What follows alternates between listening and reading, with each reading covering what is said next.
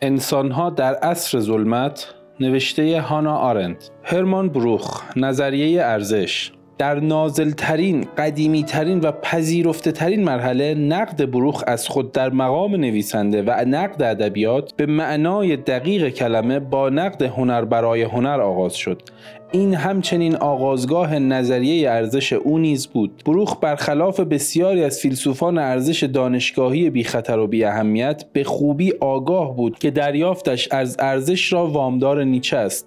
همان گونه که یکی از قطعه هایش درباره نیچه معلوم می شود از همگسستگی جهان یا انحلال ارزش ها برای بروخ حاصل سکولارگری یا این جهانی شدن غرب بود. در جریان این فرایند باور به خدا از میان رفت. فراتر از آن این جهانی شدن جهانبینی افلاتونی را از هم پاشید. فرض این جهانبینی وجود ارزش برین مطلق و در نتیجه غیر زمینی است که بر کنشهای آدمی مجموعه ارزش نسبی را در چارچوب سلسله مراتب ارزش ها حاکم می کند هر تکه جامانده از جهانبینی دینی و افلاتونی اکنون دعوی مطلق بودن دارند. چنین است که آشوب ارزش ها پدید آمده و در آن هر کس به هر سو که می‌خواهد می‌تواند رو کند و از یک سیستم بسته و گنگ ارزش به دیگری پناه برد. افزون بر این هر یک از این سیستم ها به ضرورت دشمن خستگی ناپذیر سیستم های دیگر می شوند زیرا هر کدام مدعی مطلق بودن هستند و دیگر هیچ مطلق حقیقی وجود ندارد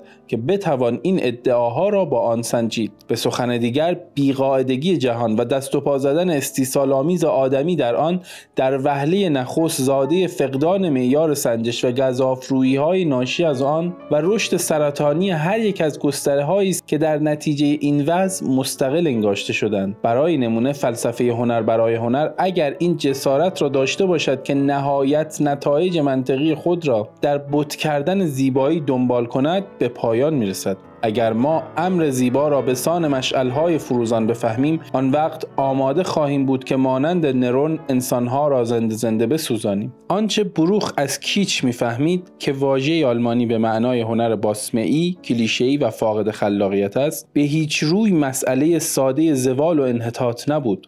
او همچنین به رابطه میان کیچ و هنر حقیقی با گرت برداری از رابطه خرافه و دین در عصر دینی یا رابطه میان شبه علم و علم در عصر توده مدرن نمی اندیشید. در عوض کیچ برای او هنر بود یا هنری که به محض آن که از سیستم مهار کننده ارزش می‌گیرد به کیچ بدل می شود به ویژه هنر برای هنر آنچنان که در جامعه متفرعن برجوازی ظاهر می شود همانطور که بروخ بیگمان می دانست و آثار باوراننده ادبی در این جان به ما عرضه می دارد در حقیقت کیچ است؟ درست مثل شعار تجارت تجارت است در قلمرو بازرگانی که در بردارنده عدم صداقت غیر اخلاقی سودجویانه است. همانطور که در جنگ جهانی اول شعار بیشرمانه جنگ جنگ است جنگ را به سلاخی جمعی بدل کرد. چند عنصر شاخص در فلسفه ارزش بروخ وجود دارد. نه تنها او کیچ را شری در سیستم ارزشی هنر تعریف می کند و عنصر جنابی و عنصر رادیکال شر به مسابه امری تشخص یافته در چهره ادیبی که وجهه زیبا شناختی یافته را با کیچ یکی می بیند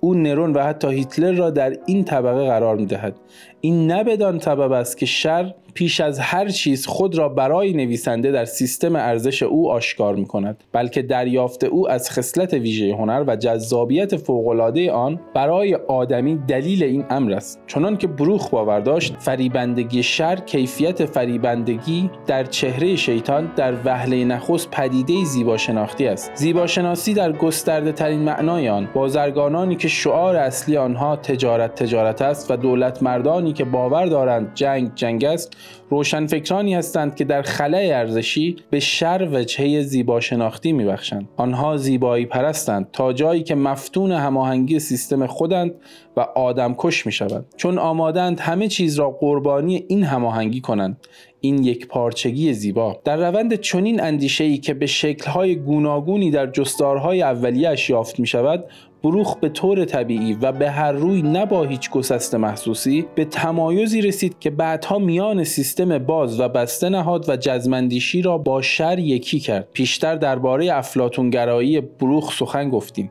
در دوره اولیه کار خلاقانش که از خوابگردها تا مرگ ویرژیل را در بر می‌گیرد یعنی از پایان دهه 20 تا آغاز یا میانه دهه 40 بروخ بارها خود را افلاتونگرا خواند. اگر بخواهیم معنا و انگیزه چرخش او به مطلقی زمینی و معرفت شناسی پوزیتیویستی منطقی را دریابیم باید در نظر بگیریم که بروخ هرگز افلاتونگرایی بیقید و شرط نبود. اهمیت چندانی ندارد که او نظریه مسل افراتونی را منحصرا به معنای نظریه معیارها تعویل کرد.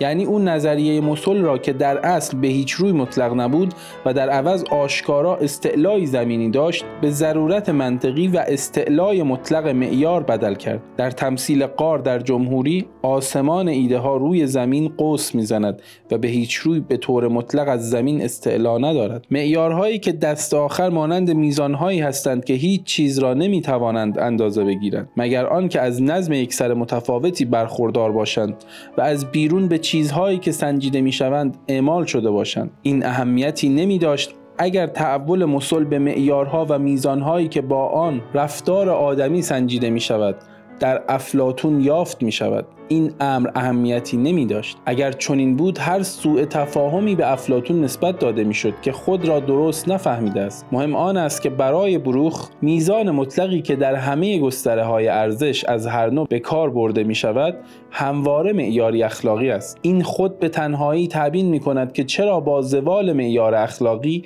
همه گستره های ارزش با یک ضربه به گستره های ناارزش تحول یافتند و همه خیرها به شر بدل شدند معیار مطلق و مطلقا استعلایی مطلقی اخلاقی است که به تنهایی به سویه های گوناگون زندگی انسان ارزش میبخشد. این روشن است که بر افلاتون صادق نیست. دست کم به این سبب که مفهوم اخلاق به معنایی که بروخ به کار می‌برد به شکل جدایی ناپذیری به مسیحیت پیوند دارد. اجازه دهید مثال خود بروخ را پیش بکشیم. بروخ می‌گوید که ارزش نهفته در پیش بازرگان ارزشی که همه چیز با آن سنجیده می شود و باید یگان آرمان فعالیت بازرگانی باشد صداقت است. ثروت که می تواند حاصل فعالیت اقتصادی باشد باید فراورده فرعی آن باشد و نیت اصلی هرگز آن نبوده است که هدف تولید ثروت باشد. همان گونه که زیبایی فراورده فرعی برای هنرمند است و باید هدف او تنها خوبی اثر باشد نه زیبایی آن. خواست ثروت خواست زیبایی از نظر اخلاقی به کار گالری ها می آید و از نظر زیبا شناختی کیچ است و در چارچوب نظریه ارزش مطلق سازی جزمی گستره خاص است. اگر افلاتون چنین مثالی را زده بود که نمی توانست چنین کند زیرا در هماهنگی با دیدگاه های یونانی او بازرگانی را تنها در چارچوب آزمندی و زیاده خواهی می دیدند و در نتیجه آن را روی هم رفته پیشه ای بی معنا قلمداد می کردند او هدف ذاتی این پیشه را تبادل کالا میان انسانها و ملتها می انگاشت مفهوم صداقت چه بسا هرگز نمی توانست در چنین بافتاری به ذهن او خطور کند. بگذارید به عکس نمونه افلاتونی را یاد آوریم که در خود اثر بروخ هم اشاره به آن شده است. افلاتون هدف واقعی همه هنرهای پزشکی را ترمیم یا حفظ سلامت بدن تعریف می کرد. بروخ سلامت را با کمک جایگزین می کند. پزشک در مقام کسی که دل مشغول سلامت است و در مقام کمک کننده دو دیدگاه ناسازگار. افلاتون هیچ تردیدی درباره این موضوع به خود راه نمی دهد زیرا تبیین می کند که اگر این امر حقیقتی بدیهی بود آن وقت یکی از وظایف پزشک آن می بود که اجازه دهد اگر کسی درمان پذیر نیست بمیرد. و زندگی بیماران را با هنرهای پزشکی تضمین نشده درازتر نکند. زندگی انسانی اهمیتی تعیین کننده ندارد و امور آدمیان وابسته به معیاری فرا انسانی است. انسان معیار همه چیزها نیست و افسون بر این زندگی خود چه بسا ایارسنج همه امور انسانی هم نباشد. اینها ارکان اصلی فلسفه افلاتونند ولی سراسر فلسفه مسیحی و پسامسیحی از آغاز و از سده 17 میلادی با سراحت بیشتری به طور ضمنی مفروض می‌گیرد که زندگی خیر علاست یا به خودی خود ارزش است و اینکه ناارزش مطلق مرگ است. این چیزی است که بروخ بدان باور دارد. برآورد بنیادی مرگ و زندگی درون مایه ثابت و تغییر ناپذیر همه آثار بروخ از آغاز تا پایان است. این درون مایه همچنین محورهایی را شکل می دهد که همه نقد اجتماعی فلسفه هنر، معرفت شناسی، اخلاق و سیاست او گرد آن میچرخند. دیر زمانی در زندگی این دیدگاه او را به طور غیر جزمی و مستقل از هر گونه وابستگی های کلیسایی بسیار به مسیحیت نزدیک کرده بود زیرا هرچه باشد مسیحیت که به جهان باستان کلاسیک در حال مرگ مژده خوش فتح مرگ را آورده بود. اندرزهای عیسی ناصری در اصل هرچه بود و مسیحیت اولیه به هر شکلی کلمات او را فهمیده باشد در جهان کافرکیش این مژده تنها یک معنا می توانست داشته باشد. حراس شما برای جهان که به شما آموخته بودند جاودان است و به خاطر آن شما می توانستید میان خود و مرگ آشتی برقرار کنید موجه است. جهان محکوم به فناست و پایان آن به واقع بسی نزدیکتر از آنچه است که می اندیشید ولی به تلافی آنچه شما همواره به مسابه زودگذارترین چیزها می انگاشتید زندگی انسان شخص و فرد انسان پایانی ندارد. جهان خواهد مرد ولی شما زنده می این معنایی بود که جهان باستان با مرگ تهدید شده باید از مژده خوش فهمیده باشد و این آن چیزی است که بروخ در تیز کردن گوش خود با درون بینی شاعرانه دوباره آن را در جهان میرنده صده بیستم شنید. آنچه او یک بار جنایت نامید و چندین بار آن را کشندگی فرایند سکولارگری خواند. از همپاشی جهان بینی با ثبات کاتولیک آن است که در روزگار مدرن انسان در پای جهان قربانی شده است. به سخن دیگر در پای چیزی زمینی که به هر روی تقدیر آن مردن بوده است. مراد او از قربانی شدن زندگی انسان فقدان یقین مطلق به جاودانگی زندگی است. این دیدگاه درباره مسیحیت و سکولارگری دیگر برای فهم آثار متأخر بروخ اهمیت چندانی ندارد. آنچه به تنهایی راه را برای فهم انتظایی ترین و ظاهرا ولی فقط ظاهرا تخصصی ترین استدلال های بروخ می گشاید دیدگاه بدی او درباره زندگی و مرگ است. در سراسر زندگی او بدین اندیشه تمسک کرد که مرگ به خودی خود ناارزش است و ما معنای ارزش را تنها از قطب منفی از چشمانداز مرگ تجربه می کنیم ارزش به معنای فائق آمدن بر مرگ است و به عبارت دقیقتر این توهم نجات بخش که آگاهی از مرگ را دفع می کند اینجا لازم نیست اعتراضی را که بیدرنگ سر بر می آورد طرح کنیم که این نسخه نوعی از آمیختگی بسیار مهم برای تاریخ اخلاق در غرب است.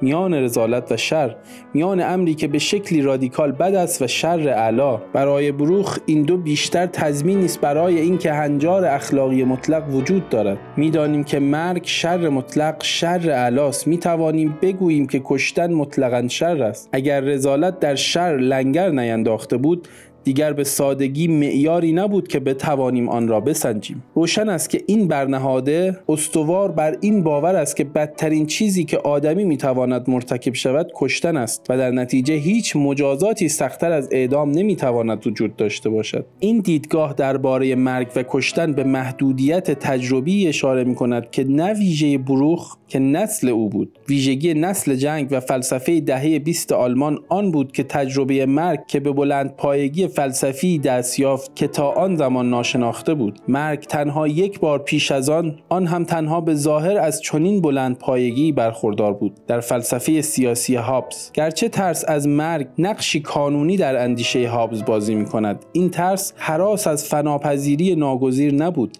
بلکه از مرگ خشن بود. بی تردید تجربه جنگ با ترس از مرگ خشن گره خورده بود.